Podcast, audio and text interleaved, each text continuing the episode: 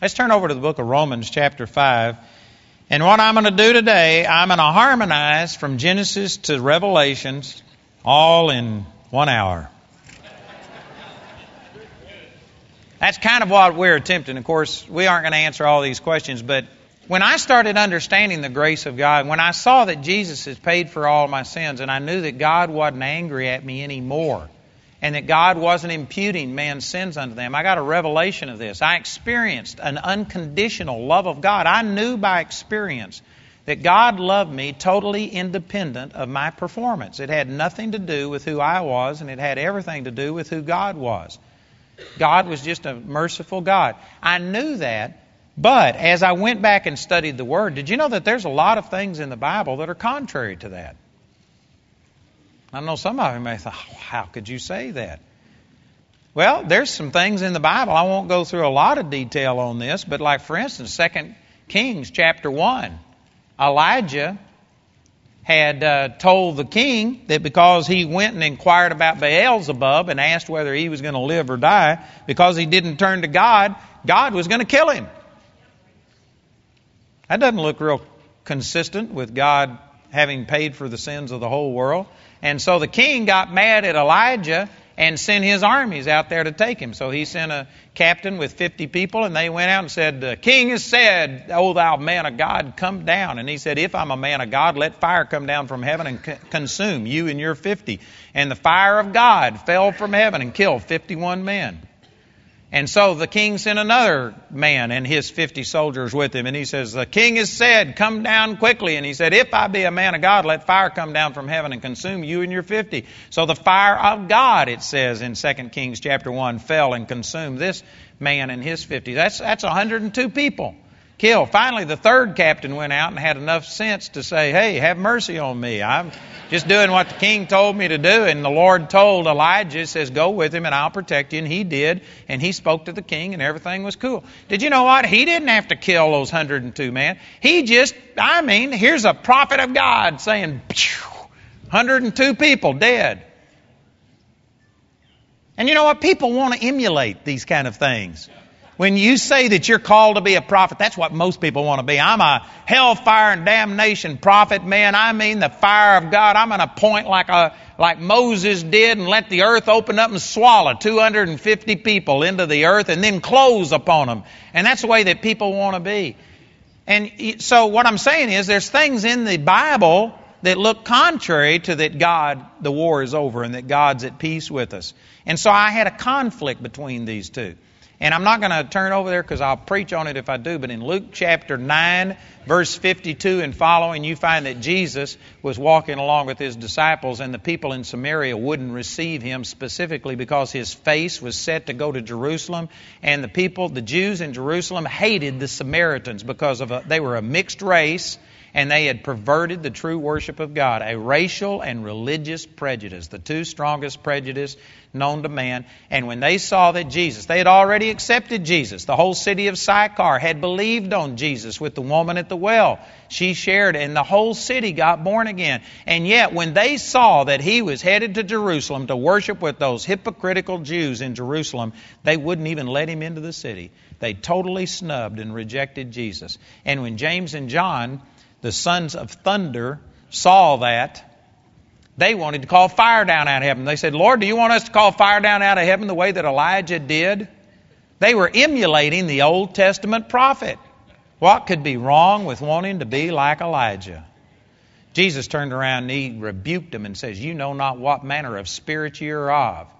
And he says, The Son of Man didn't come to destroy man's lives, but to save them. Did you know Jesus rebuked James and John for wanting to do what Elijah did. You could say it this way that if Jesus would have been on the earth in his physical ministry back in those days, he would have rebuked Elijah for calling fire down out of heaven. That never was God's best. That is not a true representation of God. And yet, it was appropriate at the time under the Old Covenant. There is a difference between the way God dealt with mankind under the Old Covenant and the way he deals with them under the New Covenant. And if you try and go back and act like an Old Covenant man and relate to God the way the old covenant men do, then no wonder you feel the wrath of God and that you're afraid God is going to judge you and separate from you because of sin in your life, because those kind of things happened under the Old Testament.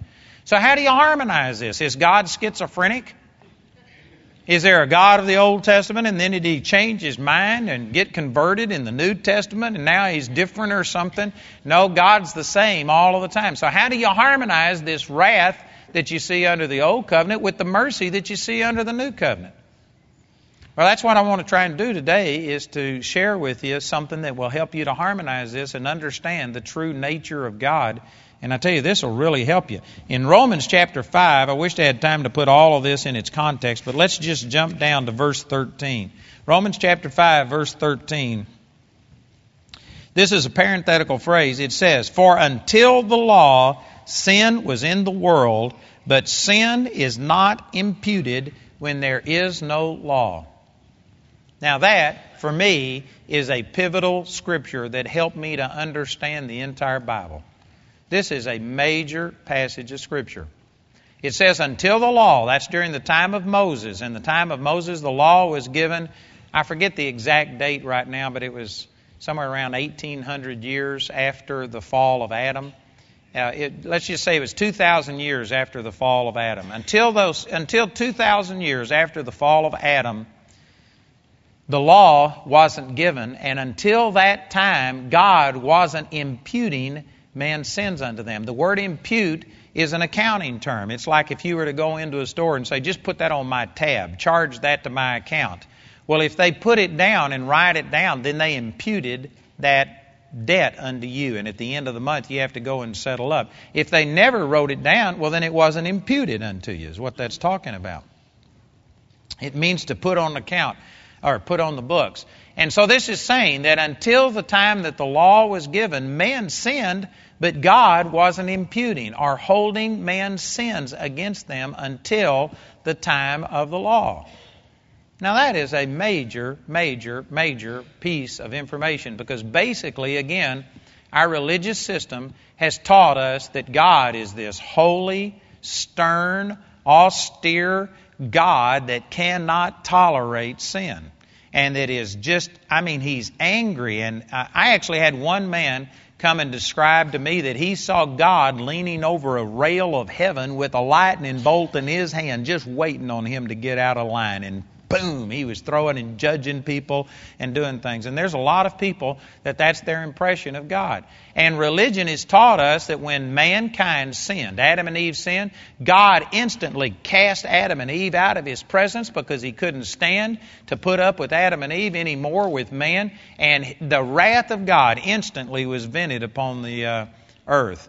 That is not what this verse is saying. This verse is saying that until the time of Moses, God wasn't holding men's sins against them, wasn't imputing their sins unto them.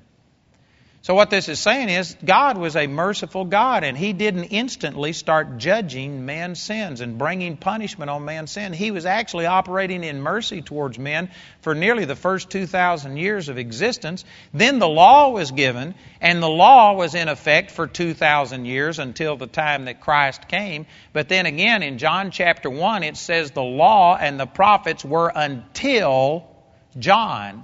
And since that time, the kingdom of heaven is preached, and all men press unto it. And it says that Jesus came to end the law. Galatians chapter 3 says the law was only temporary. So we've basically been, uh, I've actually added this up, and it's 5,900, and I think it's 35 or 65 years since the fall of Adam. And did you know that during that span of time, there's only 2,000 out of those nearly 6,000 years that mankind has actually been under the law and has had sin imputed unto them. The first 2,000 years, God was dealing in mercy with people, and since the time of Christ, the law has ceased to be the way God deals with people. He's not imputing sins to them again, except the church has come along and has been proclaiming that God is still imputing men's sins to them. So even though we've been out from under the law for 2,000 years, most people don't know it. Most Christians are still living under the law. Those are some radical things. Look over in Genesis chapter 3. And let me just go back to the beginning and show you some things here. Remember this passage that we started with, Romans 5 13 says, Until the law, sin was in the world, but sin is not imputed where there is no law. In the third chapter of Genesis, we find where Adam and Eve sinned against God and transgressed. And down in Genesis chapter 3 and in verse 22, it says, And the Lord God said, Behold, the man is become as one of us to know good and evil. And now, lest he put forth his hand and take also of the tree of life and eat and live forever, therefore the Lord God sent him forth from the Garden of Eden to till the ground from whence he was taken.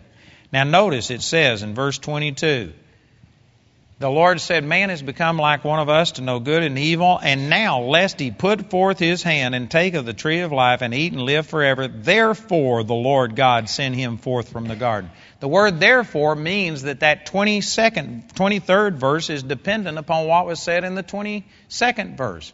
The reason God sent Adam and Eve out of the garden was so they wouldn't eat of the tree of life and live forever. It did not say that the reason God kicked Adam and Eve out of the Garden of Eden was because now God was holy and holy God could have no communion and no fellowship with unholy man. That has been what has been preached and proclaimed that as long as there is any sin, any impurity in our life, a holy God cannot have anything to do with us. That's not what this says. God kicked Adam and Eve out of the garden specifically so they wouldn't eat of the tree of life and live forever. And then in the fourth chapter, I'm going to go through this more in just a minute, but in the fourth chapter, you find God still walking and talking with man. He's still talking to them in an audible voice. He's still fellowshipping with them. In Genesis chapter 4, verse 16, it says that Cain left the presence of God. God didn't take his presence away from man, man left the presence of God. We walked away from God. God didn't cast us away from his presence, He didn't quit fellowshipping with man. God was still dealing with mankind in mercy, not imputing their sins unto them until the time of the law. So why did he drive them out of the Garden of Eden? So they wouldn't take of the tree of life and eat and live forever. And I'm going to have to read some things into this. This is Andrewology, if you want to take it that way. But I believe that the reason God kicked Adam and Eve out of the garden is because if they would have taken of the tree of life and have eaten it and lived forever in a sinful state, that wouldn't have been good. That would have been terrible. I don't know if any of you ever saw this movie. Um, what was that? Tuck Everlasting. Anybody ever see that movie? A few of you shaking your head. I like that movie. I thought it was awesome. And anyway, one of they they drank this uh, water that's supposed to make you live forever. And so these people were two and three hundred years old. They couldn't die. You shoot them and they live. And anyway, it, and uh, in this movie there was a bad guy in there that tried to drink of this water. And if he would have drunk of that water, it would have been impossible to get rid of him. And he was just pure evil. And anyway, you saw through that a number of things that, you know what? Because we live in a sinful world, death is actually a blessing. It's a blessing to the human race as a whole because if, if you couldn't die, if there was no consequences, and if there was no such thing as uh, a person dying, then all of the evil, all the Hitlers of the whole human race would still be alive, spewing out that poison. Did you know death ends a lot of things? And what would it have been like to live in a fallen world where you couldn't die? You have birth defects, you have retardation, you have all of these terrible things that hit people. You have all of these sicknesses and diseases, somebody with emphysema, somebody that's in a wheelchair, somebody who's handicapped. There would never be any escape from it. You would live forever in this corrupted, sinful state. You would live forever in a place where there's just lying and cheating and stealing and all of these kind of things.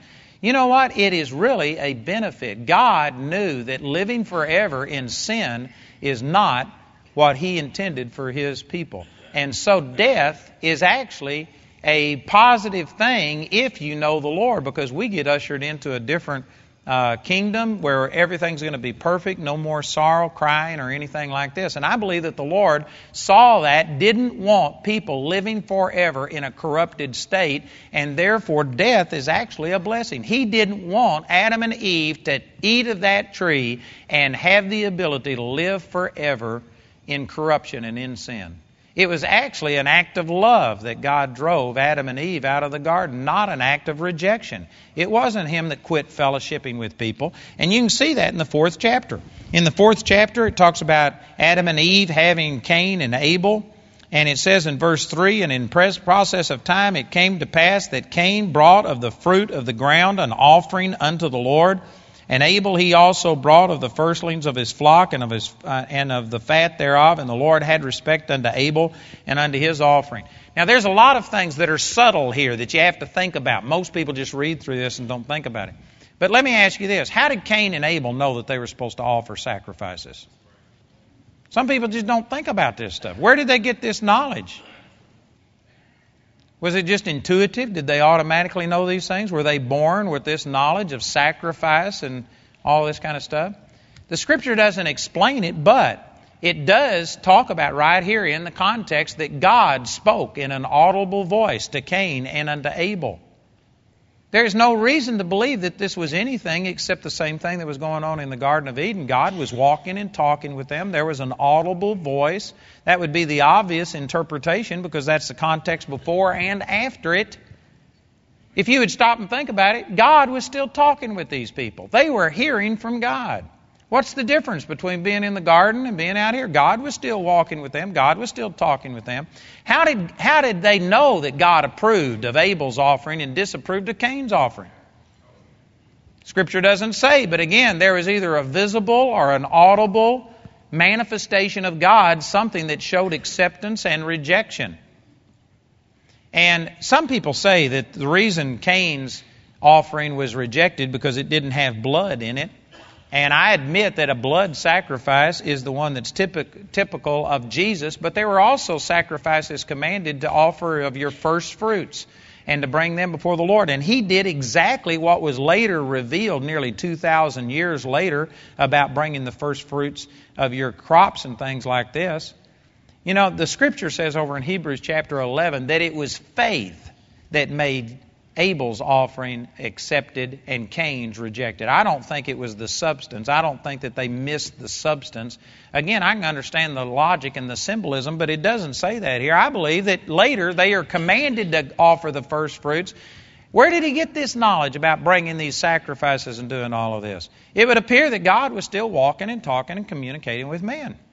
God was still fellowshipping with men, not imputing their uh, sins unto them, and he had respect unto Abel's offering, but not unto Cain's. There was some visible or audible way that he showed respect for these offerings.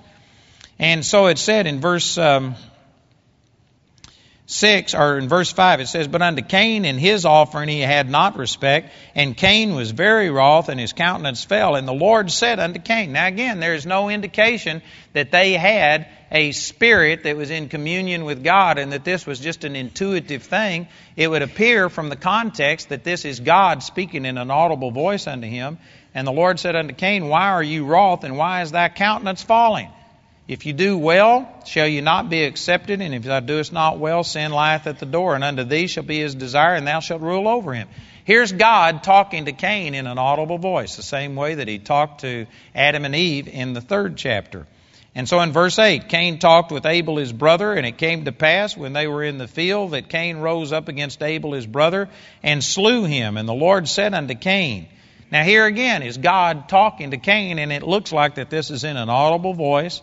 He says, Where is Abel thy brother? And look at Cain's reaction. He says, I know not. Am I my brother's keeper? Now think about this. If you were the first murderer on the face of the earth, now, see, today I've heard a statistic that the average uh, teenager, by the time they graduate from high school, has seen in excess of 250,000 brutal murders on television and screen. And so, you know, from us today, it's totally different than it was back then. But they didn't have television. They had never seen a murder. There had never been a person on the face of the earth killed. This is the very first person to ever murder another person. And while he still had the blood on his hands, God speaks in an audible voice out of heaven and said, Where is Abel, your brother? Let me ask you this. If you were the first murderer, if you had just killed your brother, and if you heard an audible voice out of heaven saying, What have you done? what would happen to you? They wouldn't have to worry about prosecuting you. You'd probably drop dead right there. You'd just think, man, this is it. For Cain to respond the way he did and basically just put his hands behind his back and says, I don't know. Am I my brother's keeper? I don't know where he is. Just lie to an audible voice of God. This says volumes. It says that he was so used to the presence of God. He was so used to God talking to him. You know, familiarity breeds contempt. And so, this shows you that God was still walking and talking with man. This whole concept that when Adam and Eve sinned, there was immediate rejection by God is not the truth. God was extending mercy towards man and still dealing with them in love and compassion. He was still walking and talking with them. And as I said down here in the 16th verse, it says Cain went out from the presence of the Lord. Cain is the one that left the presence of God. He couldn't stand to be in the presence of a holy God because his own conscience was condemning him and stuff. And so he left the presence of God. You can't leave something you don't have. The presence of God had to be with them. God was walking with man and still being merciful to them, and he did not impute man's sins unto them during those first 2,000 years. Just for time's sake, I'm going to just quote some of these things to you. But Abraham, if you were to turn over to Leviticus chapter 18, it was a sin to marry a half sister. Abraham married his half sister, and according to Leviticus 18, it's an abomination, and you had to kill those people, stone them to death if they married a half sister. Abraham was living in a sexual abomination to God. When do you think God decided it was wrong to marry a half sister? It wasn't communicated until the law came, but you know what? God's the same yesterday, today, and forever. I don't believe God ever intended all those kind of things. But Abraham married his half sister, and instead of God punishing him, God made him the friend of God and dealt with him in mercy. And then Abraham lied and was going to let the king, Pharaoh, and King Abimelech two times, he didn't just do this once, twice, he was going to let somebody else commit adultery with his wife to protect his own neck. Did you know what? Any way you want to slice that, that's wrong. That's just wrong. That is not integrity. If I was to do that, if I was, say, to go over to a country and all of a sudden they like Jamie and said, Man, I like her, and I thought that they were going to kill me to get to her, and I said, I've never seen this lady before. Help yourself. I guarantee you that would be a scandal. I'd be criticized, and rightfully so, if I did that. It was wrong on Abraham's part, and yet God blessed him and rebuked the king as if the king was the one that was wrong. You know why? Because Abraham had a covenant with God and the king didn't. God deals with people based on covenants, not based on who's right and who's wrong. Amen.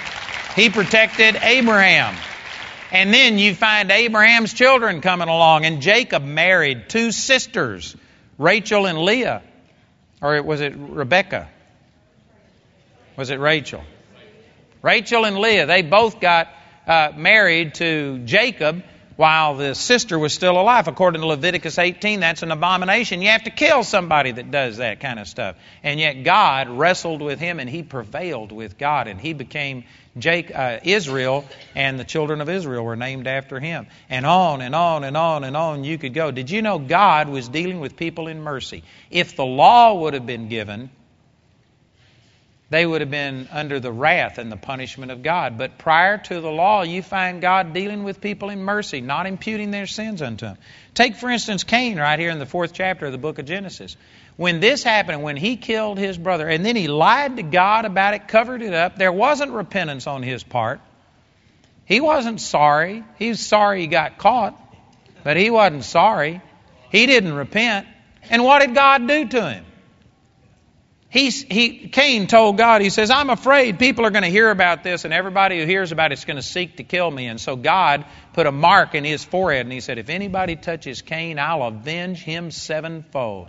God protected the first murderer on the face of the earth. Instead of judging him and killing him and doing something to him, God extended mer- mercy to the first murderer. The first person who broke the law was in, uh, where was this? Exodus 16. I think the person went out to pick up sticks on the Sabbath day. The first person who ever broke the commandment of Moses was a man who was just gathering sticks so that he could fix a fire and cook some food. And because he broke the law about the Sabbath day, they shut him up until they could hear what God wanted to do. And God appeared in a visible form and then in an audible voice spoke out of the cloud and said, Kill him. Show him no mercy. Under the law, the first person to violate the law was killed for picking up sticks to make a fire. The first person who transgressed after the fall of Adam and Eve killed his brother, and God extended mercy towards him. Man, can't you see that there is a difference in God dealing with people when before the law and after the law? The law was not really God's true heart. If God really was as ticked off as people have presented him, and as the law sometimes makes it look, then God would have just started judging people. He would have let Cain have it. He would have killed him. He would have done some of these things. But instead, you see mercy extended towards people. You know, I hate to even bring this up, but somebody's thinking this, and so save me answering questions later. But there are two notable exceptions to this which is the destruction of the earth with the flood during the days of Noah and the destruction of Sodom and Gomorrah, where God rained fire and brimstone down. And some people say, well, that was before the law, and that certainly was the wrath of God. And I agree it was. But here's the way I reconcile this. Again, I'm going back to Romans 5:13. Until the law, sin was in the world, but sin isn't imputed where there is no law. As a general rule, God wasn't holding men's sins against them. He was dealing in mercy with people prior to the time the law came, with these two exceptions. And actually, I believe that in those cases, it was certainly an act of, act of judgment and imputing people's sins unto them for those who received the destruction. But if you look at the human race as a whole, it was an act of mercy.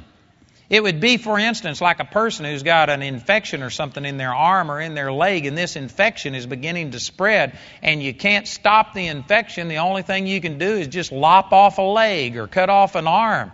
It's terrible judgment on that individual member, but on the body as a whole, you're trying to preserve the life of the entire body. And this is the way I see it. During the days of uh, Noah, when he destroyed the earth with the flood, all except for eight people, and during the time of uh, Lot, when he destroyed Sodom and Gomorrah, it was like there was a cancer in the earth, and people couldn't be born again. They couldn't be purged and cleansed of this. These people were so demonic and I could go into a lot of detail on that, but the Bible says that we are just now, as it is, as it was in the days of Sodom and Gomorrah, so shall it be also in the days of the Son of Man. We are just now beginning to come back to a time that even approaches how bad it was in those days. So, when you look at all the corruption, the sin, the gay people having parades and bragging and promoting it and flaunting their sexual immorality that is an abomination to God. It isn't as bad now as it was back in the days of Sodom and Gomorrah. It was so bad. There was like a cancer in the earth that if God hadn't have destroyed those people, there wouldn't have been a virgin left for him to fulfill his promise through. And that's not an exaggeration. That is how corrupt the earth was becoming. So, you could say, well, that was judgment. That's God holding people's sins against them. But actually, I think it was on the nation, on the uh, human race as a whole, it was an act of mercy. It was God cutting out a cancer, trying to keep that corruption from escalating to a point that it would just defile the entire human race. As a whole, I believe Romans 5:13 that God was not holding men's sins against them. He was being merciful unto people. And so you find a mercy and a grace extended towards people and God using people who were doing things that later was proven to be totally against His will, and yet He used those people and blessed them. There was mercy extended towards people. But then the law came, and the law began to start holding people's sins against them. Now, here's a couple of reasons why God did that. And I'm just going to paraphrase. Again, I'm talking as fast as I can, I got a long ways to go. We're covering all the way from Genesis to Revelations. Amen. So get the tape and go back and study this or write the scriptures down. But in Galatians chapter 3, it says over there that the law was like a schoolmaster to bring us unto Christ. It says the law shut us up unto the faith which should afterwards be revealed. But now that Christ has come, we're no longer under this schoolmaster. The law was only temporary. And here's the way that I look at it it's like a little child You know, when they're one year old, you have to tell the children right and wrong, and you have to get them, you have to start establishing patterns of them choosing the good things and rejecting the bad. And yet, a one year old doesn't have the ability to comprehend everything. You can't just sit down and reason with a one year old and explain things to them, and yet you still have to get them to obey. I could get plumb off the subject right here. I'm, I'm going to refrain from doing that because I got other things to say. But anyway, you have to uh, you have to get a child to just get to where they obey you, not because they understand what's going on, but just basically out of fear. You do that again, and I'm going to spank you. See, if you try and sit down to a one year old and reason and say, now look, if you go over there and take that toy from your brother or your sister, then you're responding to the devil.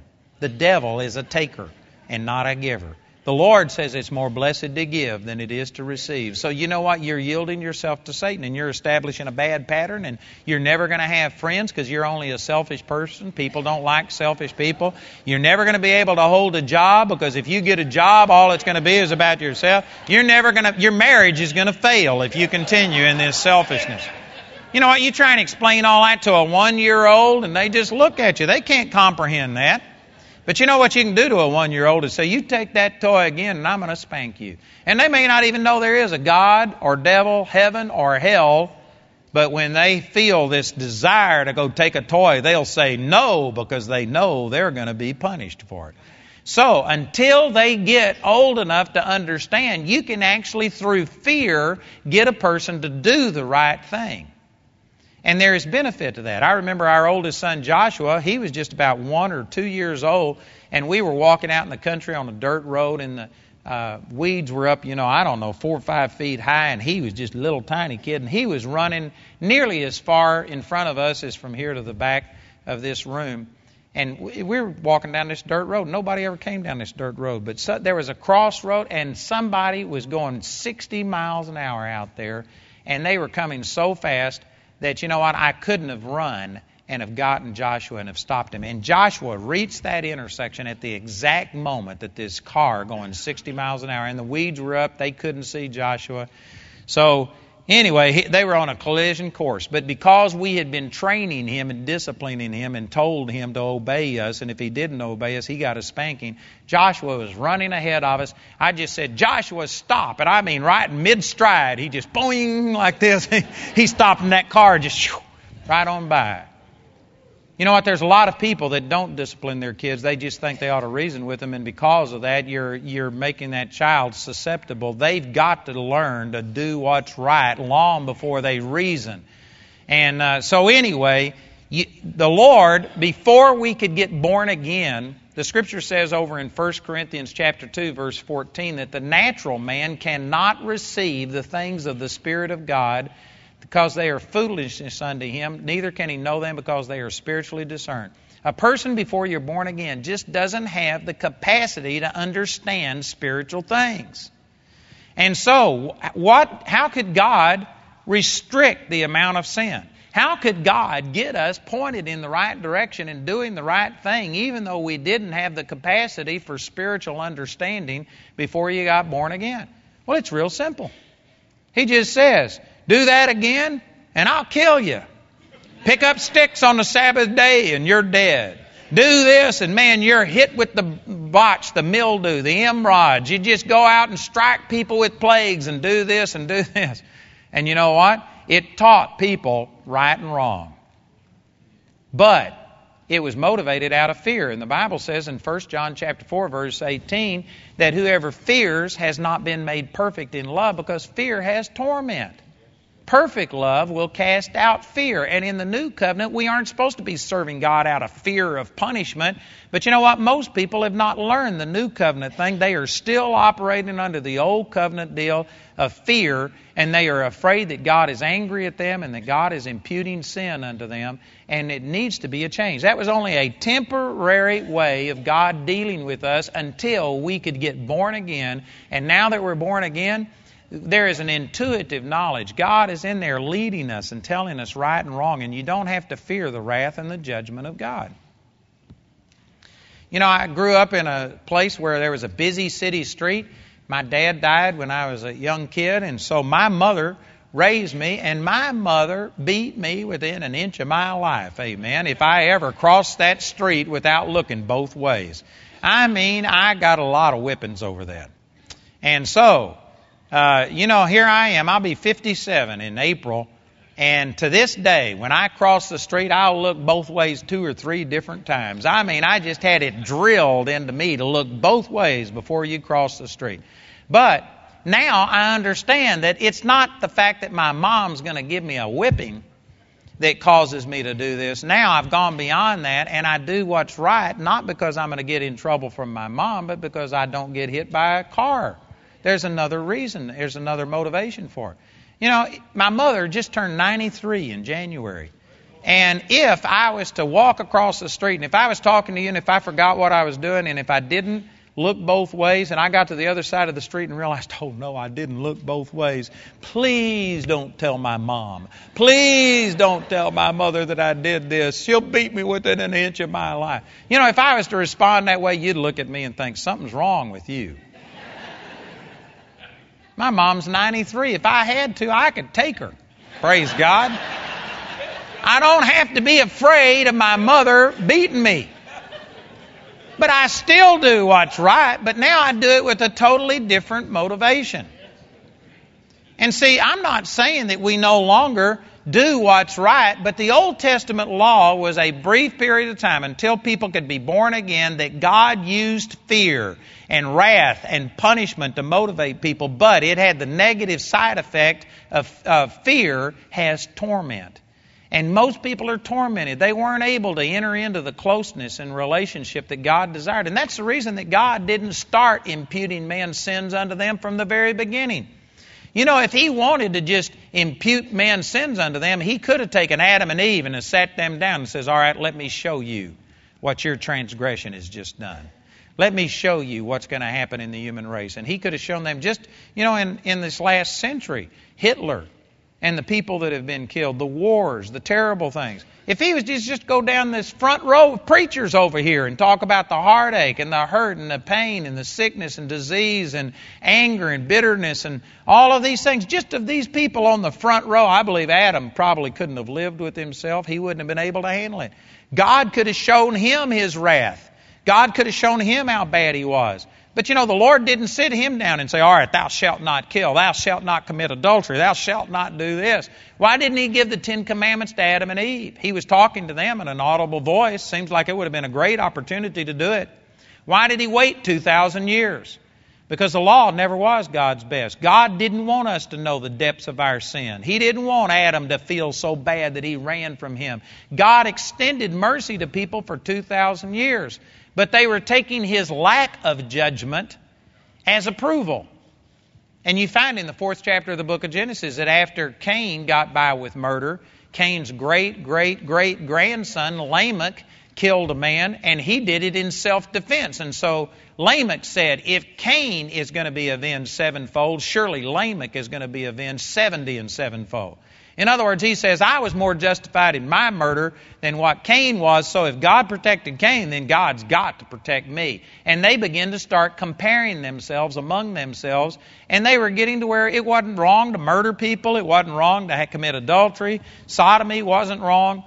People were losing their standard of right and wrong, and God had to do something to impose a standard on people because they were comparing themselves among themselves measuring themselves by themselves. People didn't even know what was right and wrong anymore. Boy, we see this exact same thing happening in our society. Did you know 50 years ago homosexuality was wrong? There was people that did it, but it was wrong, and even the people who did it knew it was wrong, and they didn't boast about it and brag about it, and they didn't have parades, and they didn't promote themselves as gay. If they uh, certainly nobody would have even used that word to describe them. And now things, you know what? You find a few rock stars, a politician, a movie star who was homosexual and they had money and fame and acclaim, and all of a sudden people feel differently about it now.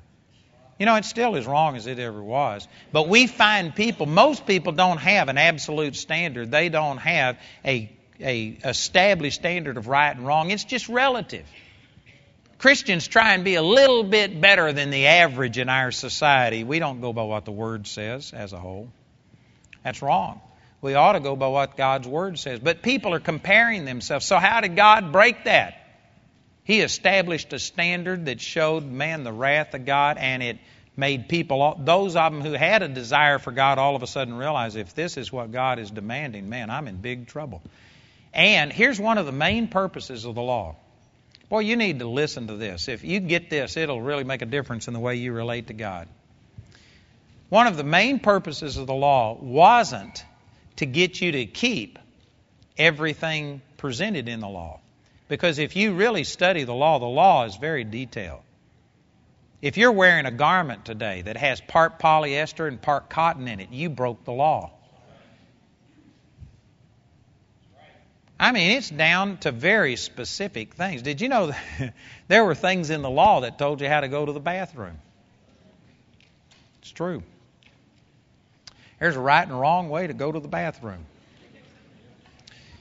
The law had requirements for everything. Most of you don't even know that because we say, oh, I believe you got to keep the law. I've had people come up to me and criticize me. I still believe we got to keep the Ten Commandments. And I've asked them, so tell me what they are. And I have yet to have anybody tell me that you got to keep the Ten Commandments that can give me all ten of the commandments. And there's a lot more than ten commandments. There's thousands and thousands of commandments about everything.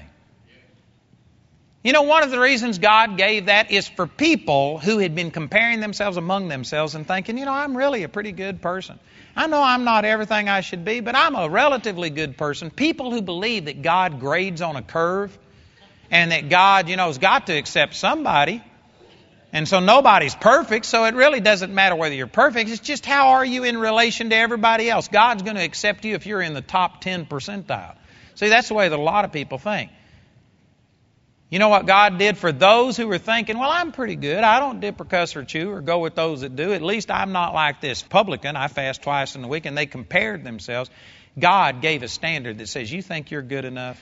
Let me show you what holiness is. And he gave a standard that nobody could keep. The law wasn't really given for you to keep. Now, there is benefit in keeping it to the degree that you can because it keeps Satan off of your back. So there is some benefit to keeping it, but nobody could ever keep the law except one. That was Jesus. But the law was given to give you such a standard that it would condemn you. And man, if I had more time, I could show you scriptures on this out of 1 Corinthians chapter 15, verse I think 56. The strength of sin is the law. 2 Corinthians chapter 3, the law condemns, the law kills. The law makes sin come alive. Romans chapter 7. The law wasn't something that was given to help you, it was given to hurt you. It was given to beat you down. It was given to take away your self righteousness and to condemn you and make you feel so unworthy that it would basically just knock you flat of your face and saying, God, if this is what you demand, I've got no chance. Have mercy on me, a sinner. It was to drive you to the mercy and to the grace of God. You know, this friend of mine, Dave Duell, tells a story about a guy that went to heaven. And he was real smug because he was a very good man. And the angel met him and says, Well, what makes you worthy to come in here? And he says, Oh, I'm really a good person. So he says, Okay, let's uh, tell me what you've done. He says, You got to have a hundred points to get into heaven.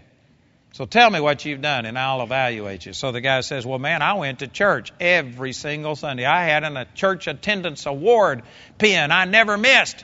And he says, Good, that's half a point. And he says, Half a point? And he says, Well, man, I was faithful to my wife. I never cheated on her. He says, Good, that's worth one point. And he said, Well, I gave tithes I paid tithes. And he says, That's worth one point. And he gave about four or five things. He had five points, and he says, Man, at this rate, I can't get in unless it's by the grace of God. And the angel goes, Bingo, amen.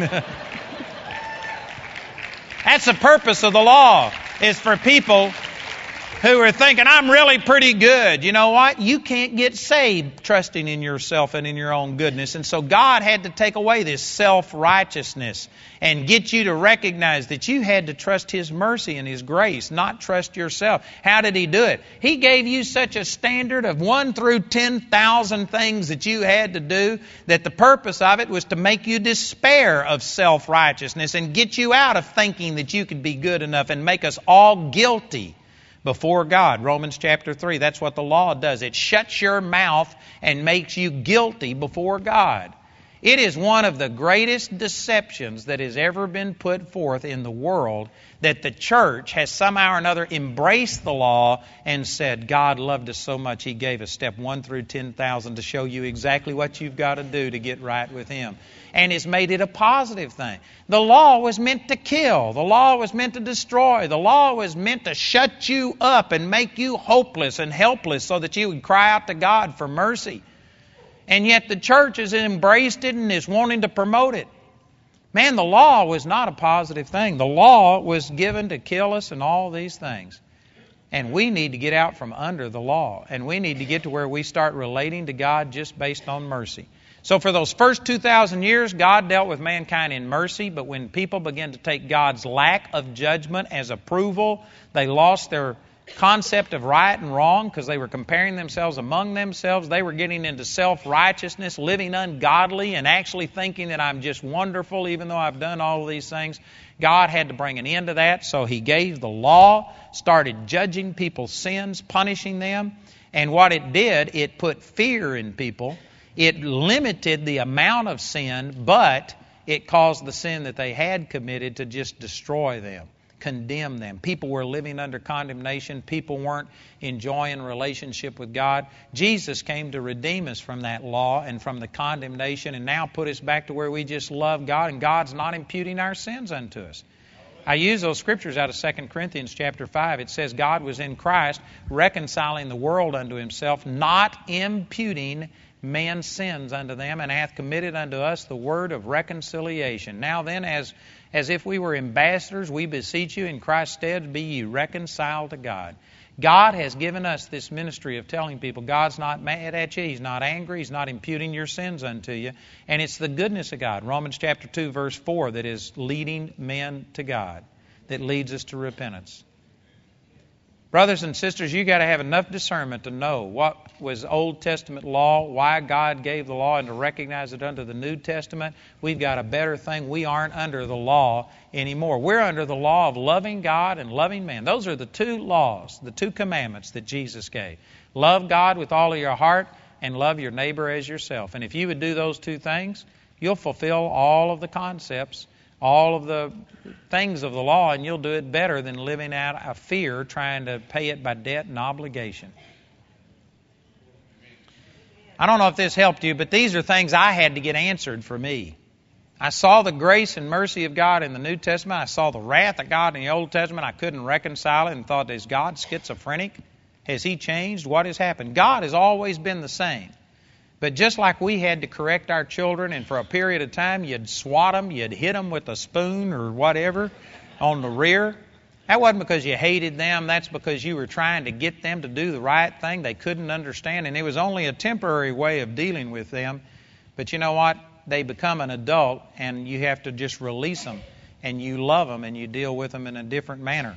Well, now that we have been born again, God is not imputing our sins unto us. God is not going to get you. God's not punishing you. God's not the one that's causing problems in your life. And now you're free to relate to God just based on love. We got a new covenant, a better covenant. Amen. Isn't that good news?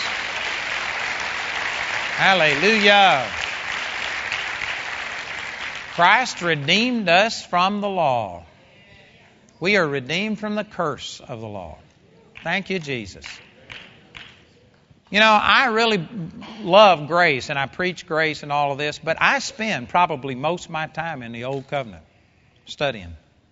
And people wonder, why do you do that? Because now that I've got this revelation, I look back at what I'm redeemed from and see that, you know, this was terrible. And, and you can tell it was terrible because of the wrath and the punishment that God put on these people. And yet, in the new covenant, I'm deserving of those kind of things. And yet, God is extending mercy towards me. And it makes me love God. It makes me appreciate God. If you understand this properly, you can go back into the old covenant and you can get really blessed seeing what we are redeemed from and seeing, thank you, Jesus, for the greater day that we live in today. I tell you, the body of Christ has just not been taking advantage of our new covenant. We've been living as old covenant people. We've been living as if Jesus hadn't come and set us free from all of these rituals and all of these legalistic things. And I tell you, it's, we just live in a great day, and most of us haven't even got a revelation of the covenant that we've got. Hopefully, this teaching this week is helping you to recognize that, man, we got a better covenant, and we need to get into the Word of God and find out what all of our benefits are and, and take full advantage of them. Amen? Amen? Father, we just thank you for the Word of God. Thank you for these truths. And Father, I thank you that you have set us free from the law of sin and death getting punishment instead of blessing. Father, thank you that we don't get what we deserve. But thank you that through the mercy and the grace of Jesus, we get what he deserves. Father, I pray for people here today that haven't had this revelation. I believe that the Holy Spirit is taking these things and making the Word clear to them, and that, Father, they're going to get explanation so that they'll be able to walk in this. Father, I pray for anyone here today that doesn't know you personally, isn't born again, or doesn't have the baptism of the Holy Spirit. I ask you, Father, that today you would draw those people to yourself and that they would receive this good news, this nearly too good to be true gospel.